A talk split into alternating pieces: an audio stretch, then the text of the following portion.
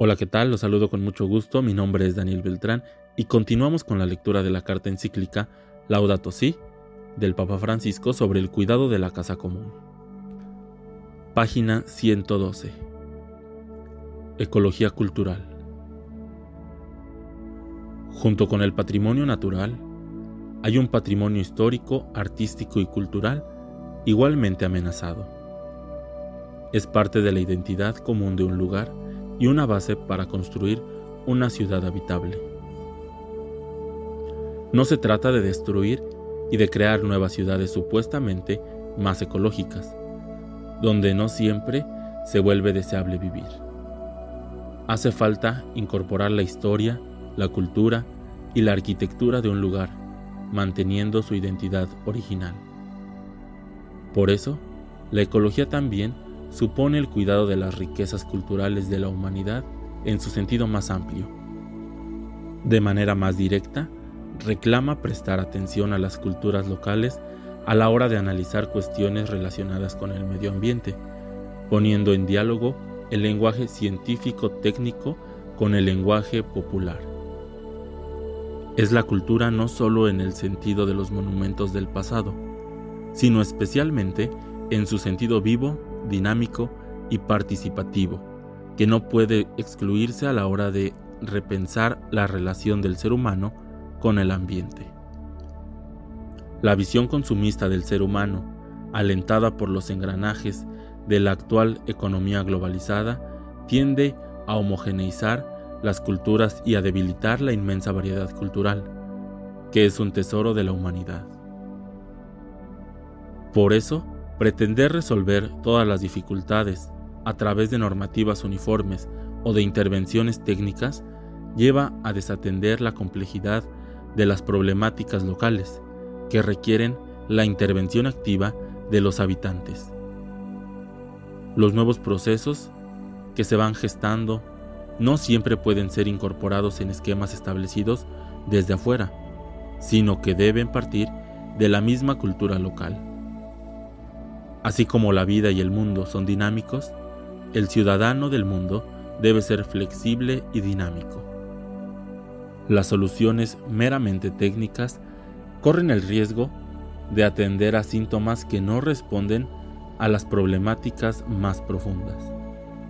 Hace falta incorporar la perspectiva de los derechos de los pueblos y las culturas, y así entender que el desarrollo de un grupo social supone un proceso histórico dentro de un contexto cultural y requiere del continuado protagonismo de los actores sociales locales desde su propia cultura.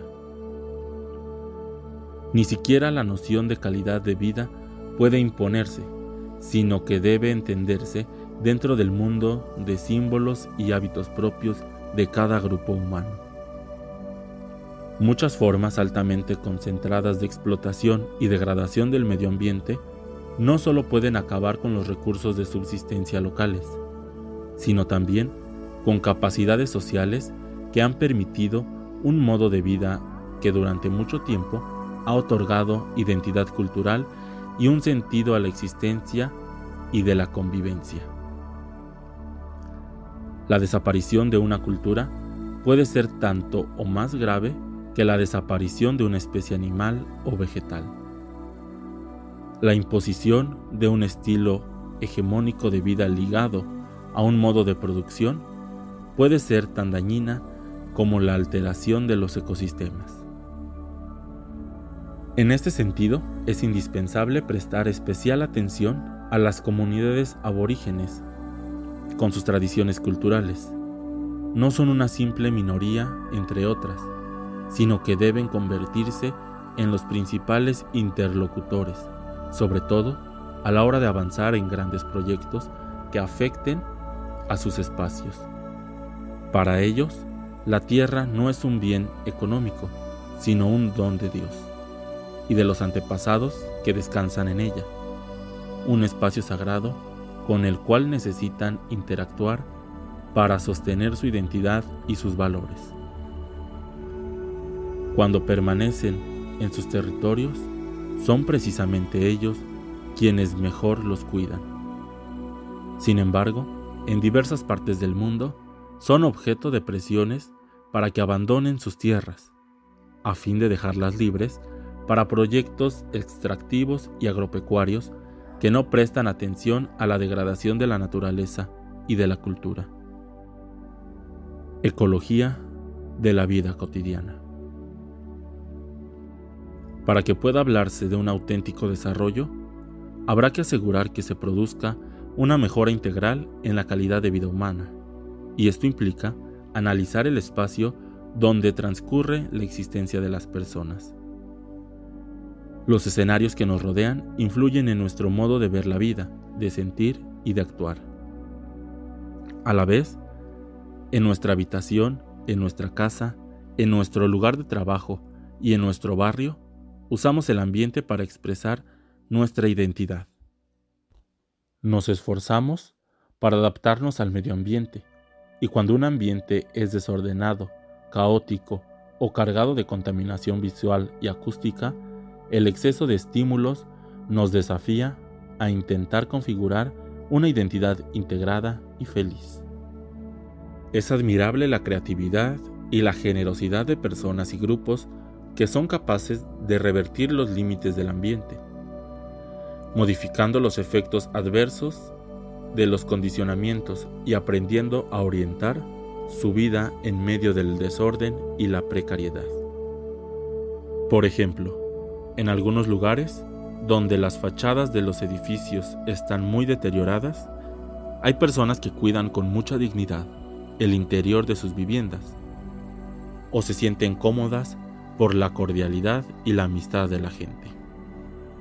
La vida social y positiva y benéfica de los habitantes derrama luz sobre un ambiente aparentemente favorable. A veces es encomiable la ecología humana que pueden desarrollar los pobres en medio de tantas limitaciones. La sensación de asfixia producida por la aglomeración en residencias y espacios con alta densidad poblacional se contrarresta si se desarrollan relaciones humanas cercanas y cálidas, si se crean comunidades, si los límites del ambiente se compensan en el interior de cada persona, que se siente contenida por una red de comunión y de pertenencia. De ese modo, cualquier lugar deja de ser un infierno y se convierte en el contexto de una vida digna. También es cierto que la carencia extrema que se vive en algunos ambientes que no poseen armonía, amplitud y posibilidades de integración facilita la aparición de comportamientos inhumanos y la manipulación de personas por parte de organizaciones criminales. Para los habitantes de barrios muy precarios, el paso cotidiano del hacinamiento al anonimato social que se vive en las grandes ciudades puede provocar una sensación de desarraigo que favorece las conductas antisociales y la violencia. Sin embargo, quiero insistir en que el amor puede más. Muchas personas en estas condiciones son capaces de tejer lazos de pertenencia y de convivencia que convierten el hacinamiento en una experiencia comunitaria, donde se rompen las paredes del yo y se superan las barreras del egoísmo. Esta experiencia de salvación comunitaria es lo que suele provocar reacciones creativas para mejorar un edificio o un barrio. Dada la interrelación entre el espacio y la conducta humana, quienes diseñan edificios, barrios, espacios públicos y ciudades necesitan del aporte de diversas disciplinas que permitan entender los procesos, el simbolismo y los comportamientos de las personas. No basta la búsqueda de la belleza en el diseño, porque más valioso todavía es el servicio a otra belleza. La calidad de vida de las personas, su adaptación al ambiente, el encuentro y la ayuda mutua. También por eso es importante que las perspectivas de los pobladores siempre contemplen el análisis del planteamiento urbano. Hace falta cuidar los lugares comunes, los marcos visuales y los hitos urbanos que acrecientan nuestro sentido de pertenencia, nuestra sensación de arraigo, nuestro sentimiento de estar en casa dentro de la ciudad que nos contiene y nos une. Es importante que las diferentes partes de una ciudad estén bien integradas y que los habitantes puedan tener una visión del conjunto en lugar de encerrarse en un barrio, privándose de vivir la ciudad entera como un espacio propio compartido con los demás. Toda intervención en el paisaje urbano o rural debería considerar cómo los distintos elementos del lugar conforman un todo que es percibido por los habitantes como un cuadro coherente con su riqueza de significados. Así los otros dejan de ser extraños y se los puede sentir como parte de unos otros que construimos juntos.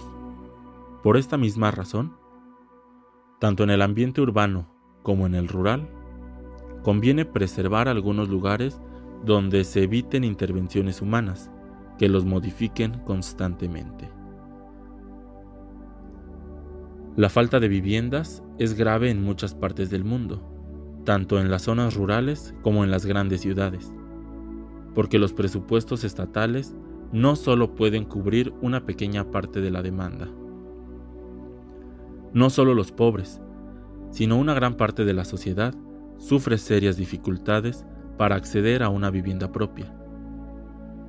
La posesión de una vivienda tiene mucho que ver con la dignidad de las personas y con el desarrollo de las familias. Es una cuestión central de la ecología humana. Si en un lugar ya se han desarrollado conglomerados caóticos de casas precarias, se trata sobre todo de urbanizar esos barrios, no de erradicar y expulsar. Cuando los pobres viven en suburbios contaminados o en conglomerados peligrosos, en el caso que se deba proceder a su traslado, y para no añadir más sufrimiento al que ya padecen, es necesario proporcionar una información adecuada y previa, ofrecer alternativas de alojamientos dignos e implicar directamente a los interesados. Al mismo tiempo, la creatividad debería llevar a integrar los barrios precarios en una ciudad acogedora. Qué hermosas son las ciudades que superan la desconfianza enfermiza e integran a los diferentes y que hacen de esa integración un nuevo factor de desarrollo.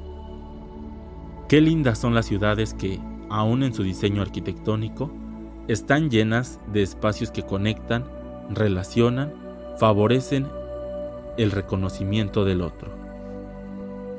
La calidad de vida en las ciudades tiene mucho que ver con el transporte, que suele ser causa de grandes sufrimientos para los habitantes. En las ciudades circulan muchos automóviles utilizados por una o dos personas, con lo cual el tránsito se hace complicado, el nivel de contaminación es alto, se consumen cantidades enormes de energía no renovable y se vuelve necesaria la construcción de más autopistas y lugares de estacionamiento que perjudican la trama urbana. Muchos especialistas coinciden en la necesidad de priorizar el transporte público, pero algunas medidas necesarias difícilmente serán pacíficamente aceptadas por la sociedad sin una mejora sustancial de ese transporte, que en muchas ciudades significa un trato indigno a las personas debido a la aglomeración a la incomodidad o a la baja frecuencia de los servicios y a la inseguridad. El reconocimiento de la dignidad peculiar del ser humano muchas veces contrasta con la vida caótica que deben llevar las personas en nuestras ciudades.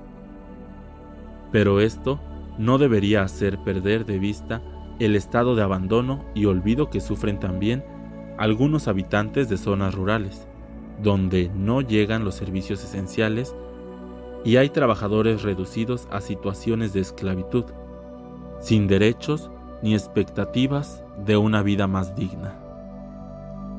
La ecología humana implica también algo muy hondo, la necesaria relación de la vida del ser humano con la ley moral escrita en su propia naturaleza, necesaria para poder crear un ambiente más digno. Decía Benedicto XVI que existe una ecología del hombre, porque también el hombre posee una naturaleza que él debe respetar y que no pueden manipular a su antojo. En esta línea, cabe reconocer que nuestro propio cuerpo nos sitúa en una relación directa con el ambiente y con los demás seres vivientes. La aceptación del propio cuerpo como don de Dios es necesaria para acoger y aceptar el mundo entero como regalo del Padre y casa común, mientras una lógica de dominio sobre el propio cuerpo se transforma en una lógica a veces sutil de dominio sobre la creación.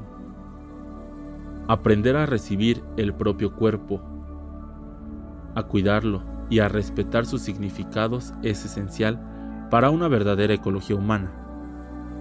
También la valoración del propio cuerpo en su feminidad o masculinidad es necesaria para reconocerse a sí mismo en el encuentro con el diferente. De este modo, es posible aceptar gozosamente el don específico del otro o de la otra, obra del Dios creador, y enriquecerse recíprocamente. Por lo tanto, no es sana una actitud que pretenda cancelar la diferencia sexual porque ya no sabe confrontarse con la misma. Hola, ¿qué tal? Los saludo con mucho gusto. Mi nombre es Daniel Beltrán y continuamos con la lectura de la carta encíclica Laudato Si del Papa Francisco sobre el cuidado de la casa común. Página 121 el principio del bien común. La ecología humana es inseparable de la noción del bien común, un principio que cumple un rol central y unificador en la ética social. Es el conjunto de condiciones de la vida social que hacen posible a las asociaciones y a cada uno de sus miembros el logro más pleno y más fácil de la propia perfección. El bien común presupone el respeto a la persona humana en cuanto tal, con derechos básicos e inalienables, ordenados a su desarrollo integral. También reclama el bienestar social y el desarrollo de diversos grupos intermedios, aplicando el principio de la subsidiariedad.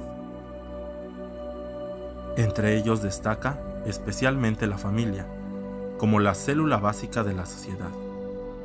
Finalmente, el bien común requiere la paz social, es decir, la estabilidad y seguridad de un cierto orden, que no se produce sin una atención particular a la justicia distributiva, cuya violación siempre genera violencia.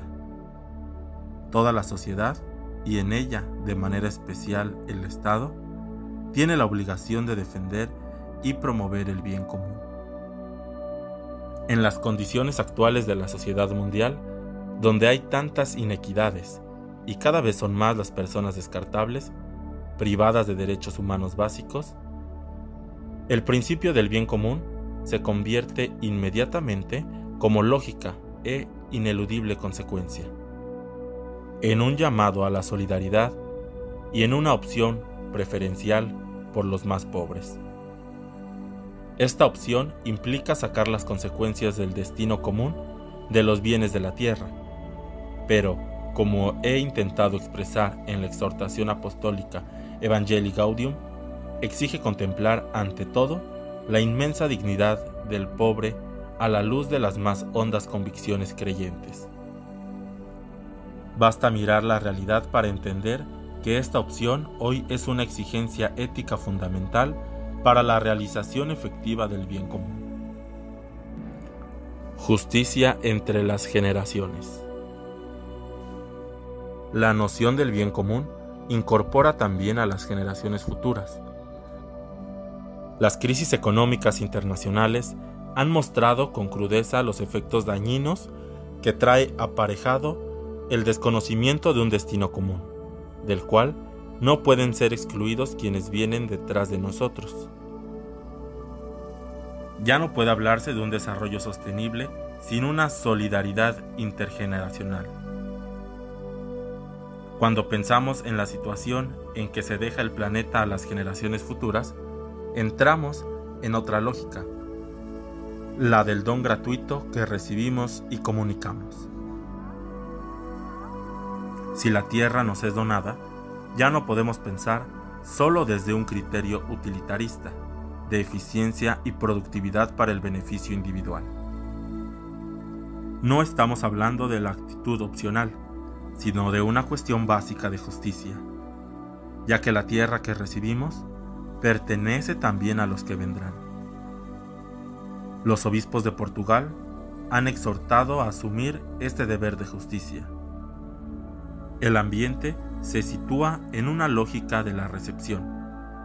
Es un préstamo que cada generación recibe y debe transmitir a la generación siguiente.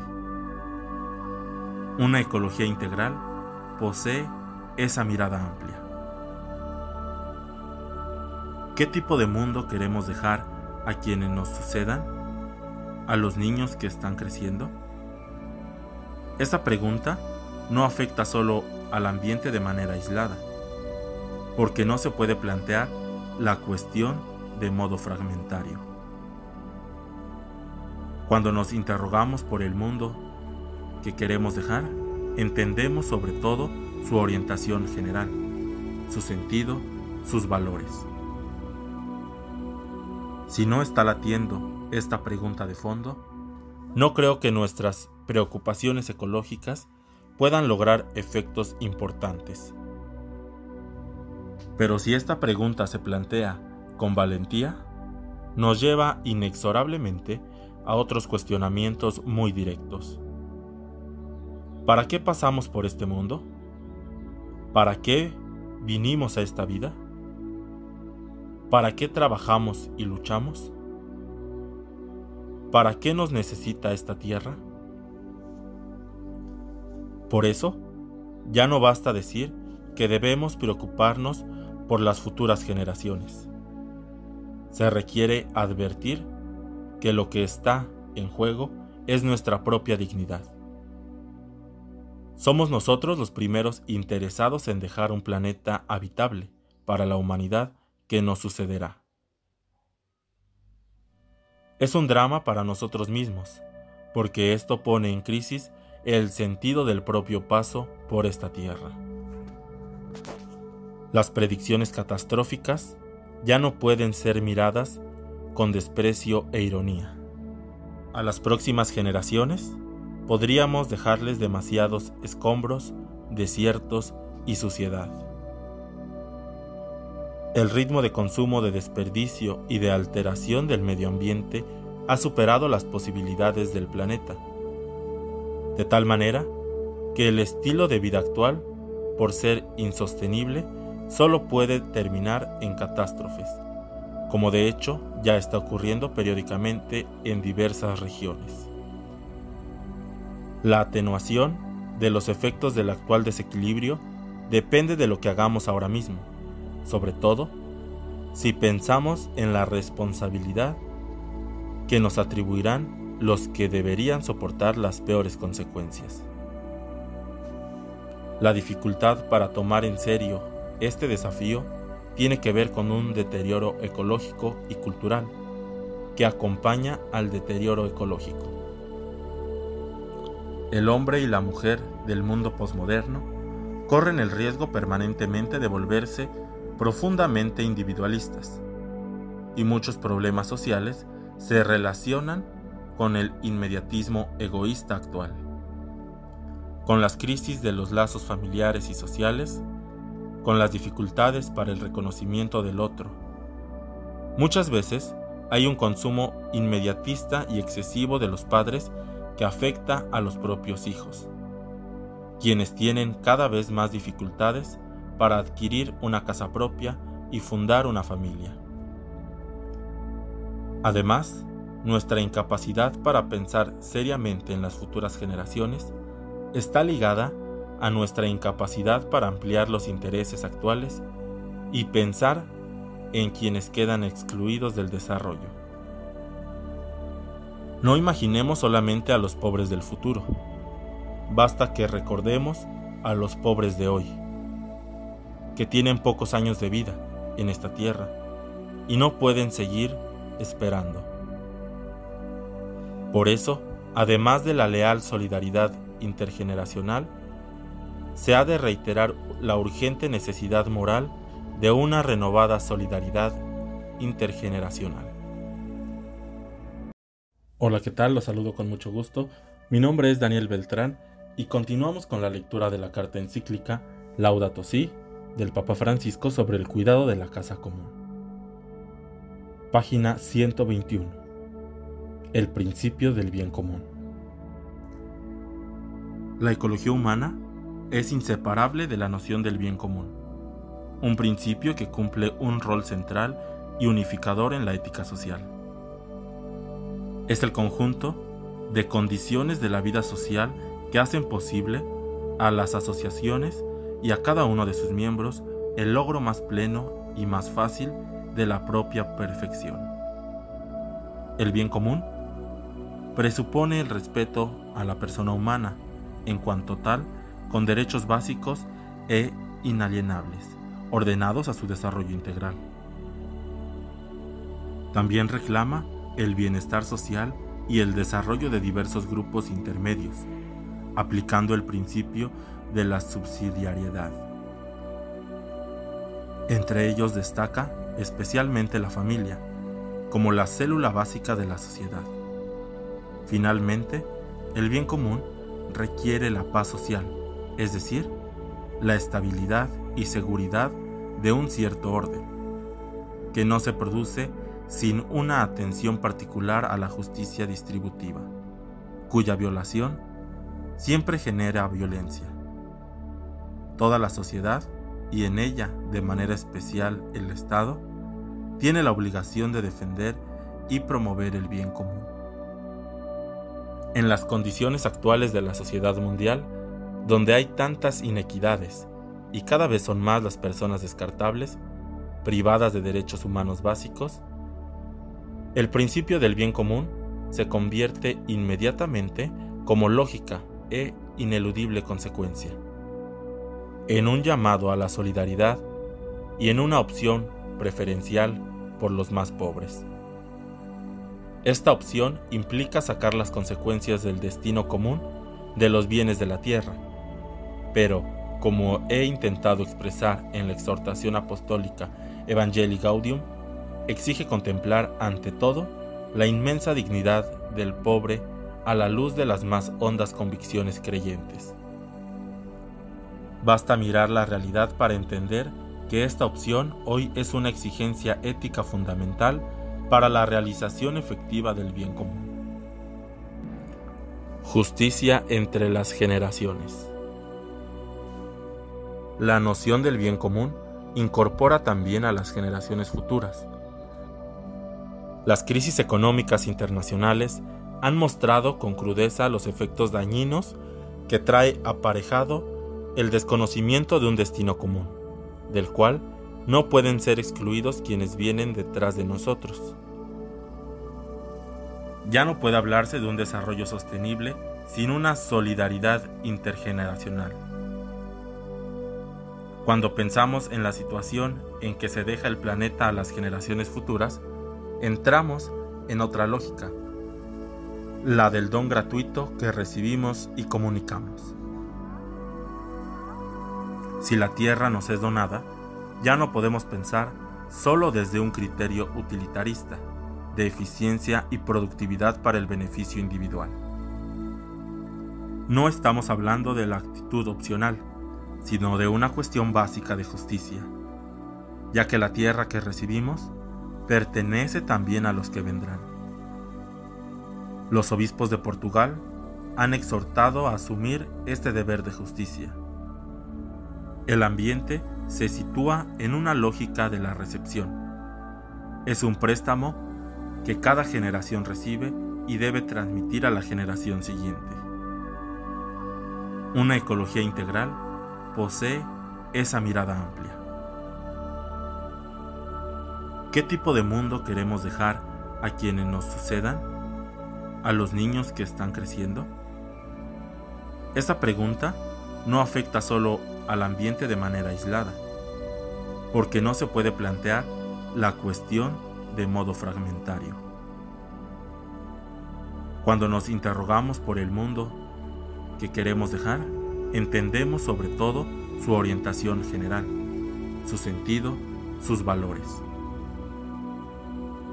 Si no está latiendo esta pregunta de fondo, no creo que nuestras preocupaciones ecológicas puedan lograr efectos importantes.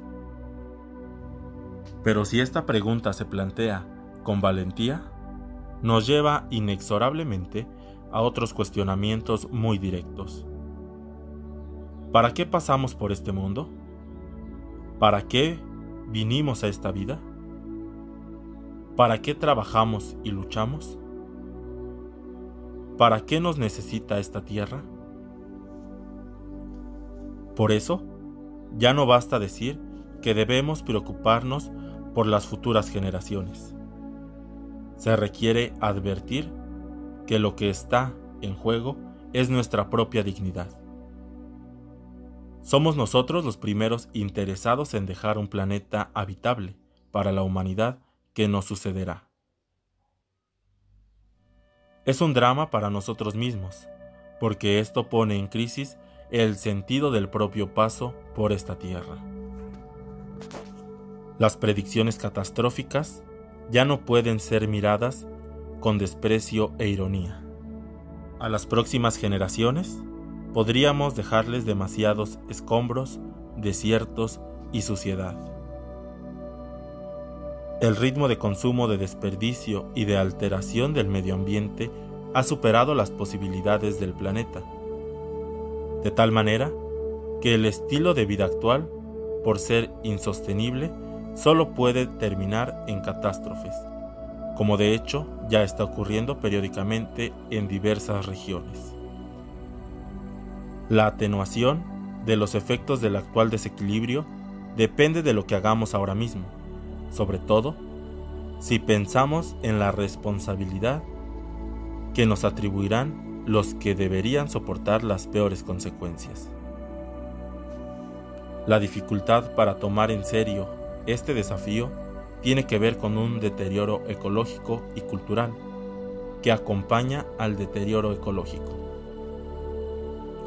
El hombre y la mujer del mundo posmoderno corren el riesgo permanentemente de volverse profundamente individualistas, y muchos problemas sociales se relacionan con el inmediatismo egoísta actual, con las crisis de los lazos familiares y sociales, con las dificultades para el reconocimiento del otro. Muchas veces hay un consumo inmediatista y excesivo de los padres que afecta a los propios hijos, quienes tienen cada vez más dificultades para adquirir una casa propia y fundar una familia. Además, nuestra incapacidad para pensar seriamente en las futuras generaciones está ligada a nuestra incapacidad para ampliar los intereses actuales y pensar en quienes quedan excluidos del desarrollo. No imaginemos solamente a los pobres del futuro, basta que recordemos a los pobres de hoy, que tienen pocos años de vida en esta tierra y no pueden seguir esperando. Por eso, además de la leal solidaridad intergeneracional, se ha de reiterar la urgente necesidad moral de una renovada solidaridad intergeneracional.